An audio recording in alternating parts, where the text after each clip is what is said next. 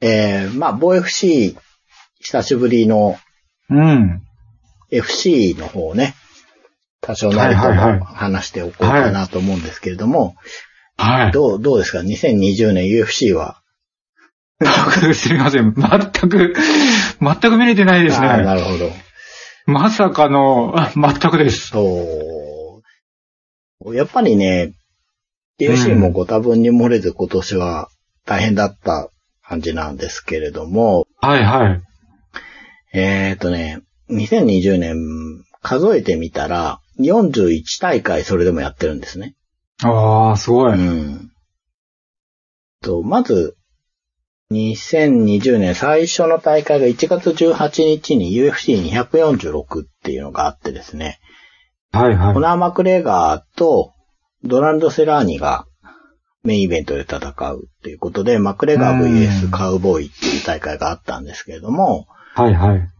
これは、あのー、マクレガーがね、1ラウンド40秒で、TKO 勝ちしているんですけれども、うんうんうん。これが結構すごくてですね、あのー、懐かしい技が出て何かというと、肩パンチが、肩パン チ。肩パンチ、あはいはいははあの、プライド時代に松井大二郎選手が得意としていたあの肩パンチが、い。はいはい。え、あれは、あれですか寝た状態からの肩パンチ。マクレガーの肩パンチは立った状態なんですよ。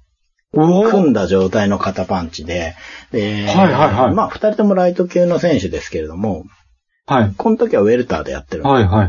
うんで、まあ、開幕、こう、工作した後に組んで肩パンチを入れたら、セラーニがぐらっと来たところに、畳みかける形で、まあ、40秒で干渉してしまったっていうか、あ、もう、やっすげうえ。んぱり、まあ、クレガーはスーパースターなんですよね、そういうところが。い。いや、それをやってのけるとこがすごいですうんね。そうなんですよ。こういう時でもに、。かなり久しぶりに出てきたマクレガうーんうですから、んうんうん。はい、そういう大会で始まって、はい。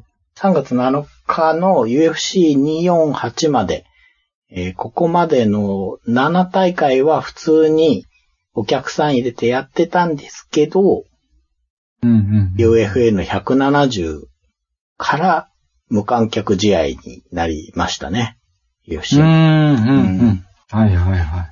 なみに3月7日の UFC248 で248だと、あの、イスラエル・アディサニアが、あの、ね、我々がドグサレと呼ぶロメロを相手にはい防衛しているんですけれども、はいはいはい。まあ、これが凡戦というかですね、なんと。あのほうほうほう。アデサニアはね、新時代の選手っていう感じですけれどうんうんうんうも、んやっぱりロメロの圧なのか破壊力なのか、今一歩はいけないんですが、ロメロの方も出てこないんですよ。おー。そんな感じで勝ちはしたいんですけれども、双方の評価がちょっと下がるような、なるほど。ちょっとバチバチな試合を期待しちゃいますもんね。そうなんですよこの二こ人だのロと。メロね、うん破壊力とアデサニアうんの、うん。なんですかね、どんな姿勢からでも KO パンチ出せる感じっていうのがうんうんぶつかったらっていうのをやっぱみんな期待したんですけど、そうはならなくて、うんうん。ただですね、女子の王者のウェイリーが、アジア人初はのい王者が、うんうんまあ、弱な相手に防衛戦してて、こっちが逆にすっげえバチバチだったんですよ。へー。すごくほうてほうほ、うで、あの、弱なって打撃を額で受けるうんんですけど、んはいは い最後ね、弱な別人になってましたよ。額で受けすぎて腫れちゃってて。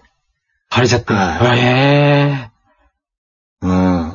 であの、ウェイリーはね、どうなのかなっていう感じで、まあどうなのかなっていうのはなんかずるいことしたとかではなくて、あまりにもー。うんうん。短い時間でアンドラジ倒しちゃったので、うんうんうんうん。どうかなっていうとこがあるなって僕は思ってたんですけど、まあ弱な相手に打ち合って最終的に押し切っちゃったんで、ああ、うんまあそうですこれねは。文句なし。これは強い。いっていう感じで、うん。はい。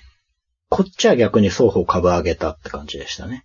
うん、うん、うん、うんっ。ていうのがあって、その無観客の初大会になった、えー UFN の170のメインでですね、チャールズ・オリベイラ、僕がすごく好きな、はい、あのはい、はい。綺麗な方のオリベイラはい、はい、はい。がです ね、ケビン・リー相手に3ラウンド28秒ギロチンチョークで一本勝ちしてまして、えー7連勝になってですね、うんオリベイラはもともと最多一本勝ちの記録を持ってるんですよね。とでそれを伸ばし。た感じになってきましたけど、まあ7連勝でそろそろ無視できない存在になったなっていう大会だったんはでい、す。はい、はい、はいで、。こっから約2ヶ月空いて、5月9日にコロナ禍において UFC 復活になるんですね。さすがに大会できない時期があったんですけど、はい、はい、はい。他のスポーツに比べたらいち早く、うん、まあそうですね。確かにうん5月であれば。ううんん。でそれが UFC249 だったんですけど、うんうん。で、ここのメインがファーガソン VS ゲイジーということで、ファーガソンとゲイジーが戦ったんですが、これも相当な打ち合いやりまして、おー、二人らしいですそうなね。んですよ。うーん。いや、ファーガソンがね、打たれ強い。いや、ゲイジーが硬いのは知ってたんですが、はいはい。ファーガソンがもうやばかったですよ、最後は。フラッフラになってて止められちゃったんですが、うん。ゲイジーが勝ってます。で、あとですね、久しぶりの大会っていうことで、いいカードがいっぱい組まれてた中に、2階級王者のセフードと、はいはいはい。我々大好きなドミニクがおー戦うといはいうは防い。衛戦、バンタム級の方のセフードの防衛戦がありまして、うんこ。れ、セフードが貫禄勝ちしちゃいましてね、おー、はいはいはい。強えなーと思って見てたんですが、はいはいはいその後にちょっと事件が起きまして、うんあの、急に引退しますって言って、ほ引う。退したんです よ、セフード。引退したんですしかました。えびっくりでしょ。だって、フライ級の王座も持ってて、DJ がが落としてきてやっつけて、うん。でじゃあバンタム。ムで、で、バンタムのうん。ベルト取って、2階級になっはいて、もともと自分は金メダリストだから、これでうんうん3つの称号を持ってるんだと。あなるほど。こんな強いややつは、UFC 史上初だろうと。メダリストつで、まあまあまあまあ。 2冠なんて他に。にいるかっていう感じで、はいはいはい。すごい。い言ってたんですよ。ではいはいはね、いちょっとセフードのマイクって、うん。なんかずれてるなとは思ってたんですよ。ほうほうほう。で、この日の引退も、うんポカーンなん ですよ。え、え、えって感じで。はいはい。あら、な、も盛り上げベタ。うん。ちょっとね、ずれてるというか、なんか、そういうメンタルだからああいうパフォーマンスかなと思うんですけど、ああ、じゃあ引退しちゃったんですそうね。、すっげえ強い状態で。で、前々から言ってるんですけど、僕すごい状態で王者が引退するのってあー嫌じゃない。むしろ見たいみはいはいたいなこと言ってたじゃないですか。ですよね。無敗のままみたいそうなで。す。そうですセフトはまあ土がついてはいたんですけど、うんうんうん。ね、デメトリアスにまあやられてますし、はいはい。とはいえすっごく仕上がってる状態で、まあそうですよはね。い引う退ん。して、うん。なんか本当にガーンでしたよ。やっぱ、前振りとかがもうちょっと欲しかったですよね。そうだし、あの、うん。もっと上狙うぞとか言ってたんですよ。。そううんあ、そうなんですフね。ェザーー。だって俺やれるとか、はいは本気じゃないにしても、ジョーンズとかでもやってやるみたいな。い。はいはうい。んで、彼なりの盛り上げとかも思ってたんだけど、いまいち響かないけど、まあ、とにかくすげえ強いっていう状態にあったんで、まあそうですよね。ですようん。もうそこ認めるしかはいなはいいみたいな感じだったんだけど、うんうんうん。自分からね、オクタゴン出てっちゃったんで、あ、すええみたいな感 じ。みんな置いてけぼりですね。そうなんですよ。しかも、コロナで大会できなくなったけど、頑張って再開したぜっていう大会でそうなんですよ。 本当ですなね。かなかすごいなと思いますね。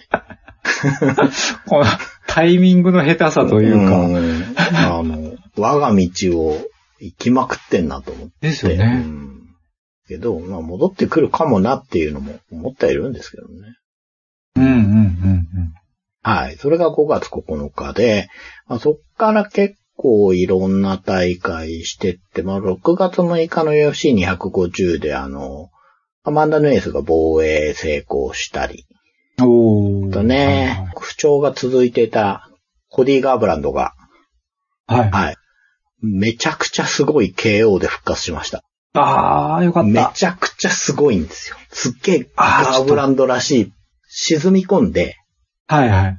溜め込んでから、全力で打ち込んだ右ストレートで相手がぶっ飛ぶって感じ。 うわー、いいな。いい。しかも金網に追い詰められてて。あ、ガーブランドの方が追い詰められてて。うはいん、まあ、コントロールして下がってた、うまいことやってはいたんですよ。いはたいはいん。ですけどね。あの、いやー。肩のフェイントを入れてたのかな。多分そういう感じの動きなんだと思うんですけど、まあ、とにかくすごいね、殴るってこういうことだなっていう感じの。あ、これは、これは見なきゃ。こうんれは見よう。ははい。はいえー UFC250 で、そういうね、い。あの嬉しい復活を遂げていまして、はい。あと、6月27日の UFC on ESPN12 で、佐藤隆選手、日本人のね、右ストレートからのパウンドで、1ラウンド48秒で TKO 勝ちしています。なかなかね、うんうんうんできることじゃなくて、今本当 UFC との契約選手も少ないですから、うんうん。で、佐藤選手はアメリカの方で練習してるんで、こういう状況下でも UFC に出れた。あ、なるほど。はいうんうん。出れたし、そこで1ラウンド48秒 KO っていう結果も残したってことでね。うん。これは良かった。で、えー7月の11日に UFC251 があったんですけれども、これタイトルが、ウスマン VS マスビダルっていうことで、メインはカマル・ウスマンとホルヘ・マスビダル。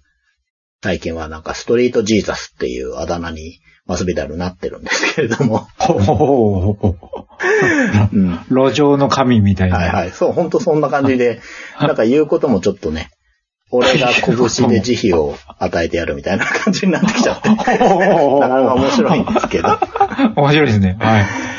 うん。で、まあ、それはね、確かマスビダルが数日前オファーみたいのを受けて、もっと他のカードだったはずなんですよ。うんだったもんで、うなマるスほビどダルの方が体ができてないというか、仕上げてはきたんですけれども、やっぱりタイトルマッチ5ラウンドじゃないですか。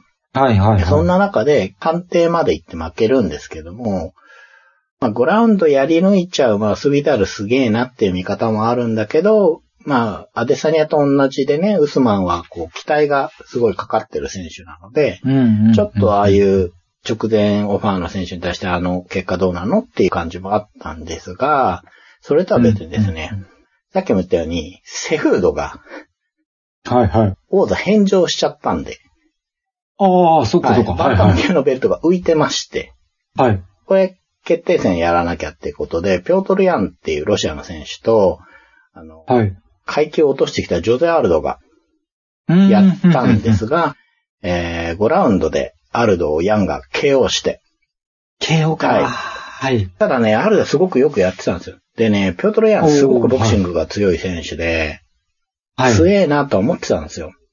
恐ろしいあの選手なんで、はいやべえなとは思ってたんだけど、うまいことやってたんですが、5ラウンド目で、ヤンが前出て、掴掴み取った感じで、はい。バタブ級の王者が今、ピョートリアンになってますね。なるほはどい。あと、ホロウェイとボルカノフスキーのリマッチがあったんですよ。はいはいはい。王者ボルカノフスキー、挑戦者うんホロウェイということでやったんですが、ボルカノフスキーが返り討ちにして、はうい、んベルトを守っていますね。で、この大会がですね、すごいのがですね、まあ今はい言ったように、タイトルマッチ3つもあった。なんでそこまで力を入れてるかというとですね、アブダビのヤス島ってとこにですね、ファイトアイランドっていう UFC 用はいはいの施設を作っちゃったんですよ。はいはいはいはい。コロナ禍でも選手を呼べて大会をできるようにっていうことで、もう場を作ったんですね、UFC が。ほうほうほうほう。っていうの、の、その、ファイトアイランドでやる第1回大会ということで、こういう豪華なカードになってるんです。いや、なんかこれはロマンありますよそうね。なんですよ。これね、ヤストでやりますよっていう PV が発表された時に、はいはい。あの、海辺にオクタゴンがあったんですよ。はいはいはいはい。砂浜の脇みたいなところにね。うんうんう本ん。当にそこでやったら、なんかうん無観客の時にしかできないし、そんなことは。うんうんこうれん。めちゃくちゃ面白い。がこれ、岩流島決戦みたいじゃん、みたいに。うん、そうそうそうそう。あれだって思いましたよね。うんだけど、まあ結局それはね、プロモーション用の映像でしかなかったみたいで、うんうんうんちゃんとしたね、スタジオでやってはいるんですけれども、うんうん。ただもうこのくらいになってくるともう無観客慣れちゃいましたね、僕は。ああ、なるほど。最初はちょっと寂しい。しいなーって思ってたけど、確か慣れにてね。きちゃいましたね。うフんァイトアイランドができたからだと思うんですけれども、結構いろんなとこの選手を呼ぶように、この後なっていくんですね。で、うんうんうん今までの UFC だと、なかなか参戦が難しかったような選手でも、タイミングが合うと参戦してくるんですね。人が足りないかうら。んではいそはいはいんな中ででもね、何人か光る選手みたいのが出てくるもんで、うんうんうんでそんな中で2020年最大の発掘だと思われる選手うん。はいはいが、はえーこの次の7月16日の UFC on ESPN13 で出てきたんですけれども、い。ほうほうほう。ははいいカムザット・チマエフっていう選手なんですが、はい。この頃ね、本当に似たような境遇の選手多かったんで、もしかしたら間違えてるかもしれないですけど、数日前に選手足りない。まあ、要は、大会やる前に呼んで2週間隔離しするんだけど、うん毎大会1人ぐらい出るんですよ、1人2人。うんうんうんうん。で、そういう都合なのか何かで、もう本当に直前オファーで、その日のうちに荷物まとめて飛行機飛び乗らないと間に合わないぐらいの切羽詰まった状態で呼ばれてきた選手ほう、はないんはいですはい。が、2ラウンド1分12秒ダースチョークで初参戦でいい勝利を挙げたんですね。ほう、はいはいはい。全然疲れてないよ。ダメージも全くないと。だかはいはいはら、いもうすぐ呼んでください。すぐ試合がしたいですと。戦うために来たうん。うんうんそもそも呼ばれた時だって準備できてないのに俺は来て、うん。ああ、まあそうですよね。こういう結果残せたう。また呼んでもらったら、また良いパフォーマンスができると。まあそんなようなことを言ってたんですけど、チマエフってん。いううんのはは。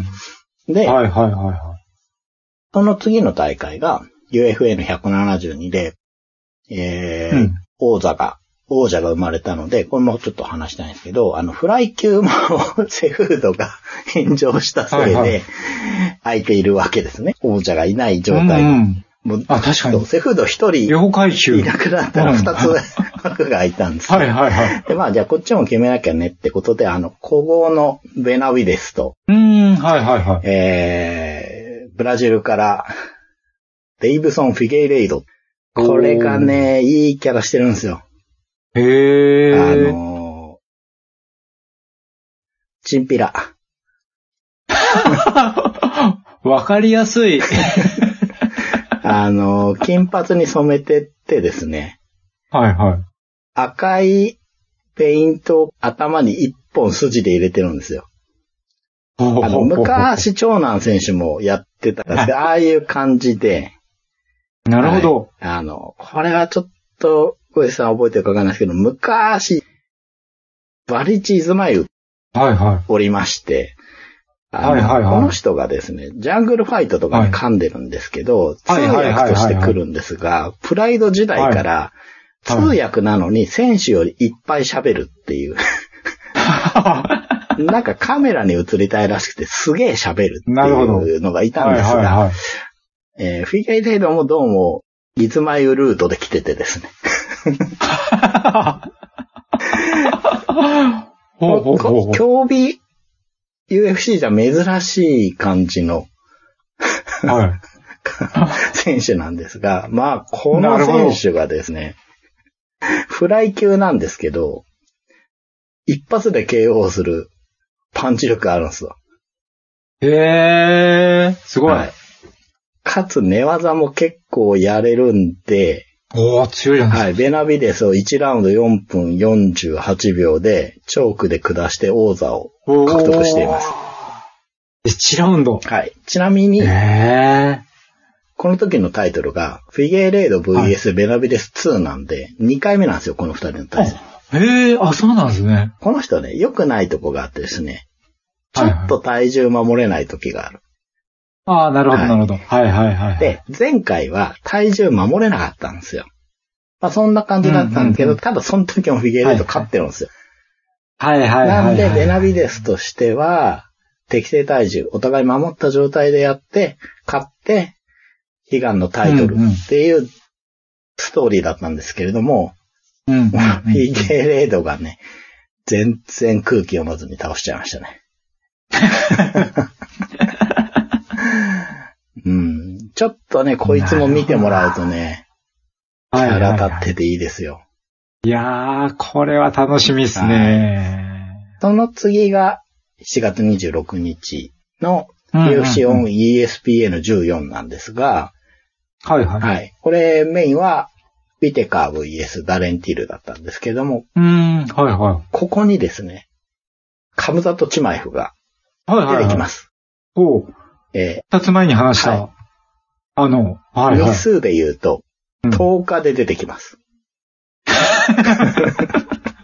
短い。ですよ。ね。 これ、短すぎますよね。ねで、まあう言んってたわけですよ。インタビューで。すぐ出れうる。ん。いいもん見せれる。はいはい、はい。そんなチマエフの10日後の結果は、1ラウンド3分9秒 TKO 勝ちです。うわあもっと短くなってる。かっこいいそなうなんでぁすよ。で、ここら辺からチマエフ、さすがに注目され始めて。はいはいはでい。ね、ちょっとね、海外のメディアだったから、間違った解釈僕してる可能性あるんですけど、なんかね、昔、結構何年も前に、勝手にね、マクレガーに対して遺恨を抱いて、おうはい。何かね、その同郷の選手の悪口を言っただかなんだかってのがあって、あーもちろん、チマイはいはいフに向かって発言してないんですよ。うんうんうんうんうんうんうん。で、そん、それを聞いて、腹が立って、アイルランドに乗り込んでったらしいんですけど、 当然マクレガーを見つけられず帰ったみたいな話があるっぽいんですよ、この人。わあすげえいい感じっすね。面白いじゃないですすか、そういうの。こか。はういいうは感い。じで、まあ、当然、UFC もほっとかなくて、はい。はいはいここら辺からチマエフが結構チラチラ出てくるようになります。ああ、いいっすね。はいで、えー8月15日結構飛ぶんですけど、UFC252 で、ミオシッチ VS コミエ3がありました。3度目の対決。1回目でミオシッチがまさかのね、陥落でベルト取られて、コミエが2階級制覇したわけですけど、その次で返り討ちにして、うんうんううん。ん。じゃあ、3度目の正直やりましょうかっていうことで、えーやった。年一でやってるから3年間この2人はこの対決しかしてないんじゃないかな。 最終的にはミヨシッチが、えー、防衛に成功しましたね。ああ、よかった。はいうん。まあこれで対決終了ということで、まうんあそろそろうんミヨシッチも他のことやってもらわないとヘビー級もね、そうですね。うん。はい、新しい選手いっぱいいますんで。で、その後も安定して、ここら辺はあのラスベガスで大会、もちろん無観客ですけどやっていってですね、はい9は月19日、UFN178 で、えー先ほど話したカムザとチマエフが、ほうはい、ほう三度の登場ということで、い。または、言うても早いっすね。早いですよね。えー、一ヶ月ぐらいですかそうですね。でもうさすがにメインカードに昇格してます。おお、は駆け上りましたね。で、まあ、大事なとこじゃないですか。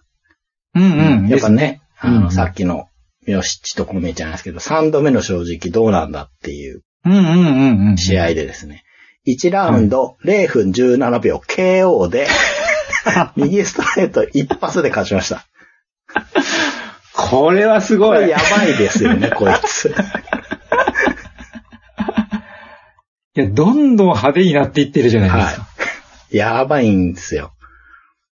すげえな大変な年の UFC にとって、はいはいうん。金の鉱脈というかね、もうそれこそ、ね、今後の活躍以下ではダイヤモンドになりかねない、そうですよ冗ね。談抜きでマクレガーにたどり着く可能性も、うんうんうんうんうんちょっと期あり待ますよさねれてるんですが、うん。はい。というのがありまして、えーはいはいその翌週に9月27日に UFC257 がありまして、えーここはですね、アデサニア VS コスタということで、おー、ははい。いはいはえいー。ゴムワッシャーことね、ボハシーニャ、はいはい。パウロ・コスタがボハシーニャ、ついにアデサニャとはい対決、うん。無敗同士ですよね。うんで。コスいいカードでタすね。は破壊力がある。アデサニャは、うんうんうんえー対応力があるというかね、うんうん。この試合どうなるかな。しかもアデサニャは前にロメロとやって、あのうね、ん。えーロメロのお悪い空気に当てられて、マイナスオーねね。。あーそうですね。だからそうさすがですよね、ロメロ。本当に。うん巻き込みますね、人をね。本当にそうなんですけど、まあ、ここでいいとこ、やっぱ見せたいわけですよあ、ね。見せてほしい。はうい。んただ、なんか、ずるずるっとこれ負けるかもしれないって。まあ、なんせコスタですからね。そうですよね。うんうん結果としてはですね、アデサニャがコスタの前に出してる方の足を、カーフキックでめちゃくちゃ蹴り込んで、はいはいはい。弱らせて KO 勝ちです。うわー、すげえ。すげえ強かったですよ。うわー、すげえな、アデサニャ。うんいやー、アデサニャってやっぱ強いですね。うんコスタの、こう、うんいい距離にさせなかったです。あー、すげえな。かといって、アウトボクシングで、ポイントを取るっていうより、まあ、もう明らかにコスタの足がダメになっていくんですよ。おー、はいはいはでそれとですね、この時い。に、うんこれはもうさすがにセフードのせいじゃないんですけど、もう一個タイトルがはい。空いてる階級がありまして、ライトヘビーなんですけども、はいはい。あの、ジョン・ジョーンズがヘビー級に上がるということで、はい。。開きまして、ここを、じゃあ誰が王者なんだってことで、えー、ヤンブラボビッチとドミニク・レイエスが決定戦をやりまして、レイエスは、年の初めの方で、ジョーンズと判定まで行って、見ようによっちゃやっぱレイエス勝ってたんじゃないのっていう意見も出たぐらいのいい動きだったので、うんまあ、レイエス勝つかなっていう感じだったんですけれども、やってみたらウラボビッチがすごく強いパンチを打ち込んで、うんレイエスを KO して、今、ブラボビッチが王者になってますね。うんうん。はい。で、えーそのちょっと後、10月に入って11日の UFN179 うんうん。えーこれ、メインは、あのーモラエスとサンドヘイゲンっていう、まあ、選手の大会だったんですけども、前の方のね、試合で、ワーキンバックリーっていう選手がですね、2020年のベストの KO をやってまして、おーこれねはいはいはどういう KO をしたかというと、バックリーっていうのは、ブンブンパンチ振り回すタイプの選手だったんですね。で、これの前うんにうんうん一回試合してるんですけど、ちょっとそっちは負けていてですね。えーはいカサンガナイっていう選手が相手で、いやまあ、カサンガナイがクレバーに勝つかなっていう感じで見てたんですが、僕も。あの、はいはいミドルをですね、カサンガナイがキャッチしたんですよ。い。だはからいはいはい。キャッチされたまま、ソバットをカサンガナイの顎に打ち込んで、すげえ。でね、これ言葉で言うとなかなか想像しづらいんですいけど、やいやいや、はいはいはい。映像で見ると相当すごくて、はいはいはだいから。もう一瞬、バックリーは両足うんついてないというかね、片足はもう掴まれてる状態ですから、ここであの、タイガーマスク並みのソバット、はいはいはい。顎に綺麗に入れてるんですよ。はいはいはでい。ね、カサンガナイの倒れ方も、ぐるっと目うがん向いてから、ゆっくり倒れるんですよ。はいはい。僕も、はい。ツイッターか何かで動画が回ってたの見たんですけど、はいはいはい。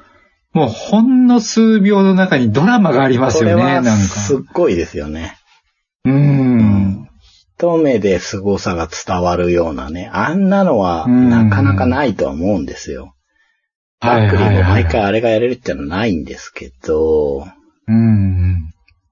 これ、UFC の動画で一番再生されている動画になったらしいです、この KO の動画っていうのが。へえ、すごい。はうい。ーん。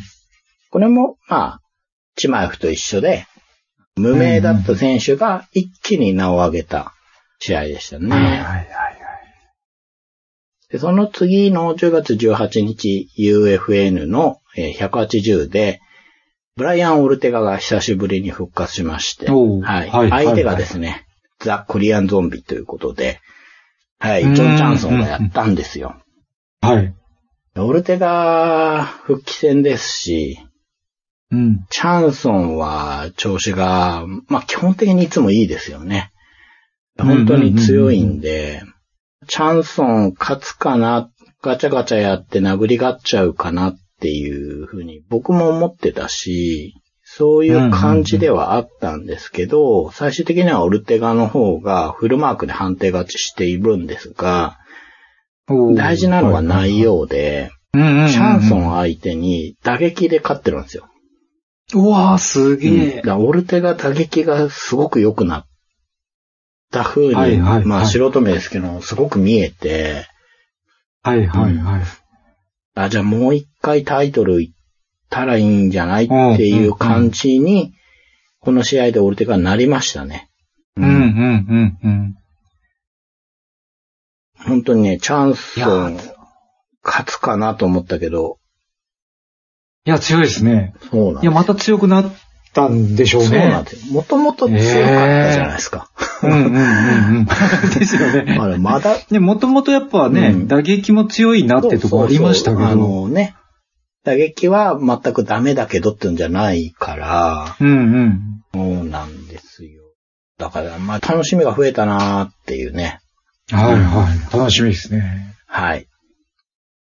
で、えー10月24日に UFC254 があったんですけど、これが何があったかっていうと、ヌルマゴメドフ対ゲイジがありました。で結果としてはは、いヌルマゴメドフが2ラウンド1分34秒三角締めでゲイジーを下しているんですけれども、うんうんうんうん。まあ結果もすごいんですが、やっぱり内容もすごかったし、その後の結末も驚きで、まあ言ってしまうと、ヌルマゴメドフはこれで引退になりました。おう。なので、29戦無敗のまま、うわー、出た。はい。ついにパーフェクトレコード出のましたね選。手が、はいはい。 UFC で、最強のまま引退。はい。でも倒してる相手が半端ないですからね。う。。うんこの試合はね、もし見てなかったらちょっと見てほしいんですけど、ああ、はいはい。あのゲイジーが何もできずに下がるんですよ。おー、すげネルマゴメドフの気迫が半端なくて、え。えー。とにかく寝技で捕まえて引きずり倒すっていう感じだったじゃないですか。はいはいはいはい。それともちょっと違うんですよ。おー。まあ、マクレガーとも打ち合える打撃は持ってはいたんですが、うん。まあ、あの頑丈なゲージですし、うん一個前の試合じゃファーガソンを叩きのめしているわけで、うで、ん。もともと、は、オールアメリカのレスラーじゃないですか。うんうんうんで、それを試合で見せたことはないっていうのが、うん。うん。まあ、不気味でありネックであるうんうんし、うんヌルマゴメドフも、俺がやってるレスリングとは違うレスリングで、うん全然そこは恐れるところじゃないっていう感じだったんですけど、この試合に関してはヌルマゴメドフの軽量の時の様子ってのがとにかく良くなくて、うん全然覇気がはいはなくて、いへえ。で、ね、状況が状況なので、で、うだからん。ヌルマゴメドフのお父さんってヌルマゴメドフのコーチだったんですけれども、はいはい。コロナで亡くなってるんですね。うんでそういうこともあったか、ら、メンタル的に、まあ、ゲージチャンスなんじゃないかっていうはい。話がすごい出てたんですよ、この試合に関しては。だけど、蓋開けてみたらもう全然、ゲージ全然何もできない。すげえあの、なあのゲージ。ジが何もできないんですよ。そうですよね。うとにかくこう、前に出て出て、打開していくゲージがそうなんです何もできない。よ。もう本当にこの日は神がかってて、へえ、で、引退だと。試合終わった後あに、そうですか。はいはいはい。 まあ、母と約束したと。これで最後にするって約束をしたから、俺はこれで引退だ。っていうことで、はい、無敗のまま引退ですね。いやー、すごい。うん、ああ、すごいなで、まあ、まだね、30前半なんですよ。ーうん。で、全然負けそうな要素がなくて、はいはいはいはい。で、まあ、ファーガソンが倒せるんじゃないかっていう話はね、ずっとあったわけですけど、なかなか3回もカード組まれたのに1回も結局対戦できなかったし、簡単なじゃんけんじゃないにせよ、下してきたゲージを、もう何もさせずに一一方的に倒しちゃって、うんほんとうね、ん三角締めに行くまでのセットもすげえ早かったんですよ。興味興味見ないよう。な、倒してマウント取って、上からセットしてっていう感じで、うんううんん、と格が違うって見えるぐらい、知らない人が見たら、このゲージっていう選手は UFC 上がっちゃいけないんじゃないのって感じに見えるよううん。なへえ、はいはい。試合だったんですよ。いや、すごいうんなーなんで、実はあうの、ん2021年ね、最初の大会で、うんダスティン・ポイエとマクレガーが戦うことが決まってるんですけれども、ライト級で、はいはい勝者が王者になるんじゃないかとか言われてて、うんうんい、や、いやいや、あの、ヌルマゴメドフが、もともとお父さんの願いっていうのが30戦無敗っていうレコードをヌルマゴメドフに達成してほしいっていうのがあったらしくて、これ言っても29戦なんですよ。なんはいで、はい30戦目としてその勝者と、まあ、やるんじゃないかと、戻ってくるんじゃないかっていう、話があって、引退って言ってるんだけど、ライト級のベルトがどうなったかっていうのが未だによくわかんないんですね。だからその二人でやるんじゃないかっていう噂も出るし、まあ、やりたいですよね、マクレガーにしたら。うんうんうんうん。ルルマゴメドフの言い分としては、マクレガーにしたってポイエにしたって、締め落としてるんだから、まあまあまあ、そうで 決すよね。着はついてるんだかはいら、やる必要が全然感じないって言って。はいはいはい。ほ んグーの根も出ない。そうなんですよ。ほうほうほうだから本人としては全然、全然戻ってくる気は今のところなさそうですね。ね。なるほうんど。だからこれを、いやーなんかやっぱ、はい話聞くと、もっと見たいですけどね。うん、もったいないです。試合数も、まあ、29戦してるんですけど、うん怪我がちだったりでう、ん。少なかったりするじゃないですか、そうですね近年は。だからうん。 UFC での試合数はそんなにね。ああ、そうです、そうです。うんうん。ねえ。そっか。はい。いやーでも本当かっこいいなー、うん、そうなんですよ。はい。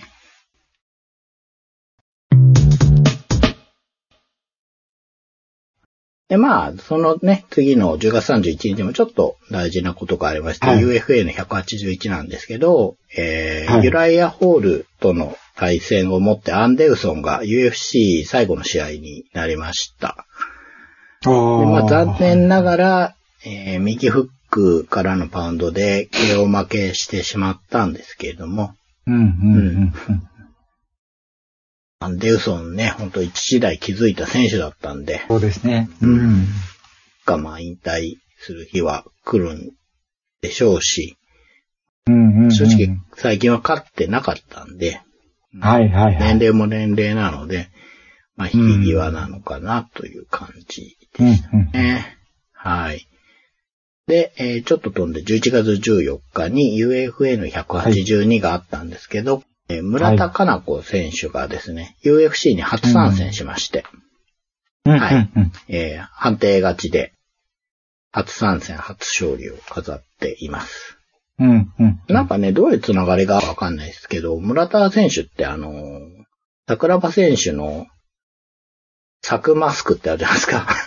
オレンジのストロングマシンのマスク。はいはいはいはあれをね、被ってきたり、い。へえ。桜庭選手と同じテーマ使ったりとかってのがあるみたいなので、あそれはすごくねいい感じですね。いいですよね。僕僕ら的にはちょっとグッとくるというか。はいははい。い。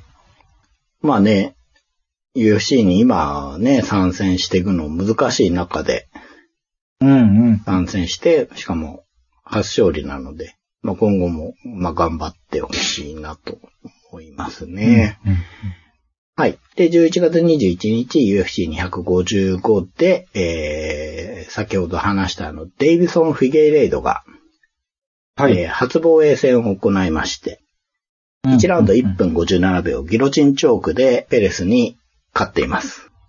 うんうん。ああ、強いですはね。い。これもね、すごくいい試合だったんですよ。すごく短い中で、うんうんあの、フィゲレード寝技も全然強いぞっていうのが知れ渡るような、あの、バックを取られたんですが、そこからの切り返しで、ギロチンチョークに取るんですけど、まあ、そこの流れがすごく早かったし、良かったっていう感じですし、その前段階で、下からの足感を使ったりとか、あおのー、もうね、ほんと見るからに殴り屋なんですけど、はい。実際 KO パンチも出るんですが、寝技もやっぱ強いんだなっていうことがこう伝わるよううなんいいですね試合でしたね。うんうんうんうん。はい。で、その翌週の11月28日に UFC on ESPN 18があったんですけれども、佐藤隆選手が再び登場で、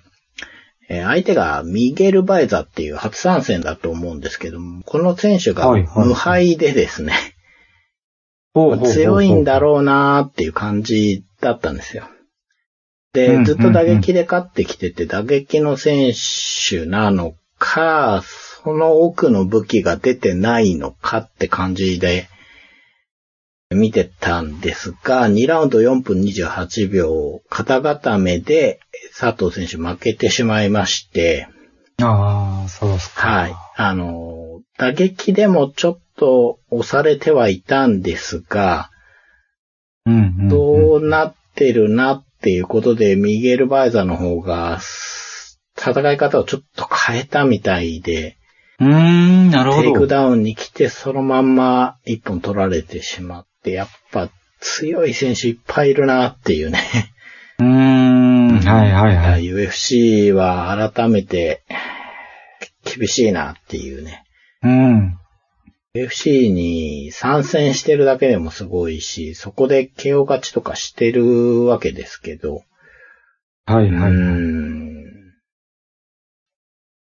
で、えー12月に UFC3 大会行って、それでもって2020年を終わるっていう流れで、最後のナンバー大会として、12月12日はいはに UFC256 があったんですが、ここで、うんうんえー用意されていたタイトルマッチが流れてしまって、うん、うん、うん。代わりに用意されたタイトルマッチがですね、はい。えーフィゲイレイドお VS うモレノということで、ほうほうはい。ほうほうほあう。の、フィゲイレイドが、だいたい2週間ぐらいかなもうちょっとあるか なはいはのスパンでですね、防衛戦をやるということで、だ1回前が255でフィゲイレイド防衛戦やってる んで、い。本当ですね。連続。連続なんですうよ。ん。うん。で、相手のモレノっていうのは、その1個前の255で、同じフライ級の選手としていい勝ち方をしていたので、ああ、そうなんですね。はいはい。次はモレノかなっていう感じではあったんですが、まさかこんなに早く来るとはいははいっていうことで、はいはいはいこはれい。多分、タイトルマッチのスパンとしては UFC 最短だと思います。ああ、はいはいはい。で、結果としては、判定ではあったんですが、フィゲイレイドが防衛しました。うーん、はいはい。うんいや、強いですね。そうですね。でうんこの日はですね、フィゲレードの KO パンチがすごいうなってはいたんですが、モレノが打たれ強かったのと、すごく綺麗に打撃をやってたっていうので、フィゲレードが仕留められなかったっていうのがあって、で、フィゲレード年齢的にはそんなに若くないんですよ。30中盤ぐらいのはずなので、はいはスタい。ミナっていう面では若いモレノの方がちょっと優勢だったのかな。うーん、なるほど。ただ、やっぱり、間の期間が短すぎるので、うんうん、ですはいね。この試合は多分ダイレクトリマッチ、しっかり準備した二人でやったらどうなるんだろうねっていうのがまたあると思います。うんうんうんうんうん。はい。で、この大会で、だいぶ前の方に話したあの、チャールズ・オリベイラがはいは7い連勝していた7連勝中。はいうんうん。ファーガソンと対決しまして、ほうほはういほ今回は一本勝ちも KO もできなかったんですが、判定でオリベイラ勝ちまして、う。おーはい、8連勝。しかもファーガソンを下すっていうことで、ね、タイトル挑戦する圏内に入ってきました。ついに。そうですね。はいはいはい。しかも、完封だったんですよ。ええうんすごい。あの、三角締め決めかけたんですけど、あそっか、フはいはァいーガソンも下から寝技取れるような選手なので、うんうん。さすがに決めさせはしなかったんですが、終始圧倒していて、特に寝技はやっぱり相当強いなと思いますね。はいはうい。いん。や、いよいよ来たって感じですね。そうなんですよ。僕はもうんう好きな選手なんで、ぜひうんうんうん2021年はね、タイトルマッチってほしいし、取れるもんならタイトル取ってほしいですね。うんうんうんうんうん。年齢的にも31か2ぐらいなんで、すごくいい時期なんで、うんうんうん。うーん、UFC のライト級で王者になるってほんとすごいことですもんね。うんうんうんうんうん。まあ、ヌルマゴメドフが 退いたとはいえ、やっぱり UFC のライト級で、そうですね。うん。マクレガーもね、ポイエーも、ゲイジーも、 下にだってフッカーだったり、もういい選手いっぱいいるんで、熱いですね。うん。その中でね、オリベイラが8連勝でついに登ってきたんでね、こう、来年が楽しみな結果になりましたね。はいはい。はい。で、えー、2020年最後、12月19日に UFC ファイトナイト183ということで指名で、まあ最後の試合は、久しぶりに出てきたあの、ジェームス・トンプソン、ワンダーボーイ、ああ、ははいいはい。久しぶりに出てきたんです。まあ判定で勝ってまして、締めくくりはそれだったんですけれども、この大会でですね、ジミー・フリックっていう選手が出てきてまして、はいこ。の選手が、ちょっと記憶が曖昧なんですけど、15戦13勝で、すごく一本勝ちが多い寝技師なんですよ、この人。ほー。で、そうそう、今年 UFC、YouTube でうん。メイン以外のカードを見れるようになりまして、しかも日本語解説がつくようになったんですね。はいはいはでい。水垣さんとか、宇野選手とかが解説してるんですけど、この大会は宇野選手が解説してて、まあ、やっぱ寝技の人なので、このジミー・フリック楽しみなんですっていうお話されてて、実際どうなのかなって思ってたら、ちょっと面白い決め方をしてまして、ほー。ハイキックをしたんですね。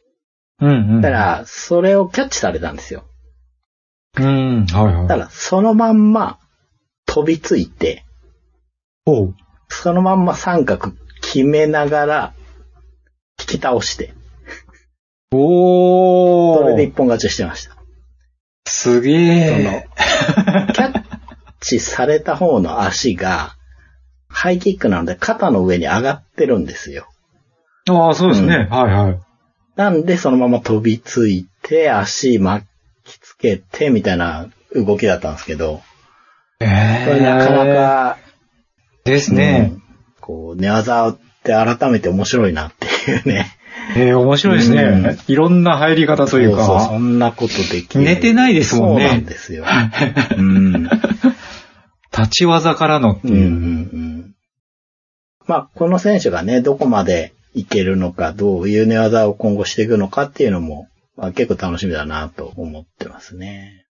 うん、うん、うん。他にも、いい選手、結構出てきていて、大変な状況下の UFC だったんですけれども、はい、あはい。の見る側としては、さっき言ったように、日本語解説が全試合でついたので、はい。僕はすごく楽しんで今年1年は見ることができましたね。うん、うん、うん。ほんといい試合いっぱいあったんですけれども、ベストのね、試合を挙げるとすれば、ヌルマゴメドフ VS ゲイジいやー、ちょっとこれ見までしすた。ね。これに尽きる感じでしあた。まあ、久しぶりに ね、UFC の話しましたけれども、ー。うん。 UFC そんな状況になっております。ねえ。まあ、でも、びっくりですよね、セフード。びっくりしました ね。いや、本当にすみません。僕、本当にびっくりしましいやた。その、ヌルマゴメドフとね、びっくりの人が違うんですよ、本当に。違いますよね。何なんだよっていう感じでね。まあでもセフードらしいっていうことなんでしょうね、それが。はいはうん。なんで、あの、ちょっと時間がある時にでも、ファイトパスなりで、つまんい。で、はいはい。見てもらえればはいちょっとつまみます楽しいんじゃないかなと思います。はい。はい。長かったですけど、UFC の1年の動きでしたね。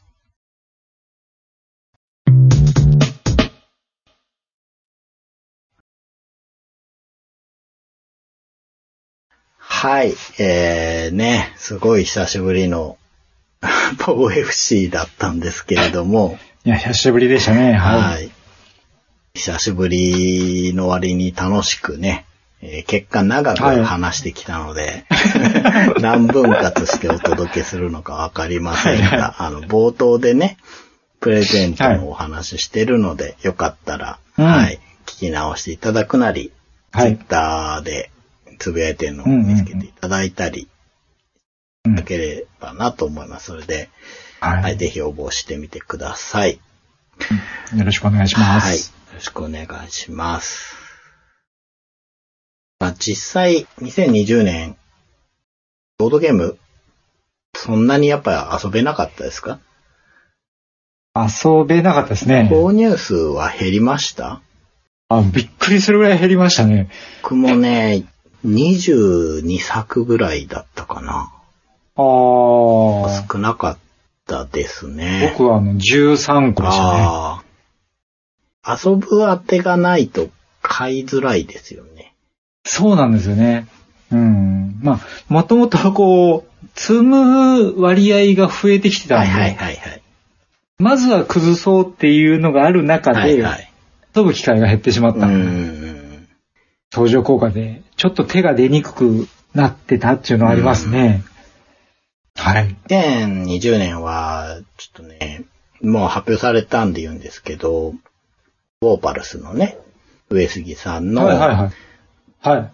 新作のマグノリアっていうゲームのアートにちうんょはいはいっとかかりっきりで、まあ仕事は仕事で在宅とはいえね、いいろいろありまして、それに加えてそっちもやってっていうことで、なかなか収録できなくて、まあゲームも遊べてなくてっていう感じだったんですけど、まうあんその作業もようやく終わったので、2021年の2月以降に発売になるみたいなので、いや楽しみにしてままあ、あす。りがとうございます。まあ、それももちろん遊ぶんですけど、まあ、他にもいろいろ遊んで、まあ、ボードゲームね、遊ぶ機会減って、お店とかも大変だと思うんですけど、そうですね。ちゃんと、こう、選んでね、買うもんは買うし、まあ、僕の場合、うんうんうんうん行ける距離のお店には、なるだけ行って、うんまあ、そこで遊んで、みたいなことで、ボードゲームが変わらず遊べる、 状態が長く続いたらいいなっていう感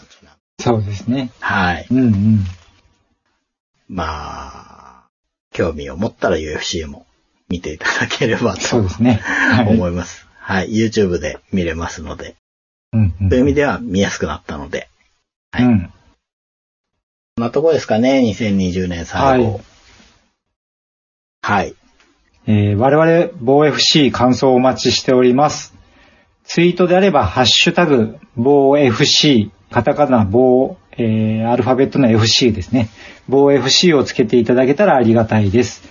人目に触れたくない方は DM でも結構ですので、えー感想とよろしくお願いしまはい。よろしす。くお願いします。次回はですね、いただいたお便りを紹介していければと思いますので、お便り募集は、はい1月いっぱいかなぐらいにしたいと思いますので、はい、これではい2021年もね、最低でも1回は更新するということで、そうですね。はいやっていこうと思いますので、えーはい今回もありがとうございました。ありありがとうございました。よよろしくお願いします。ろしくお願いします。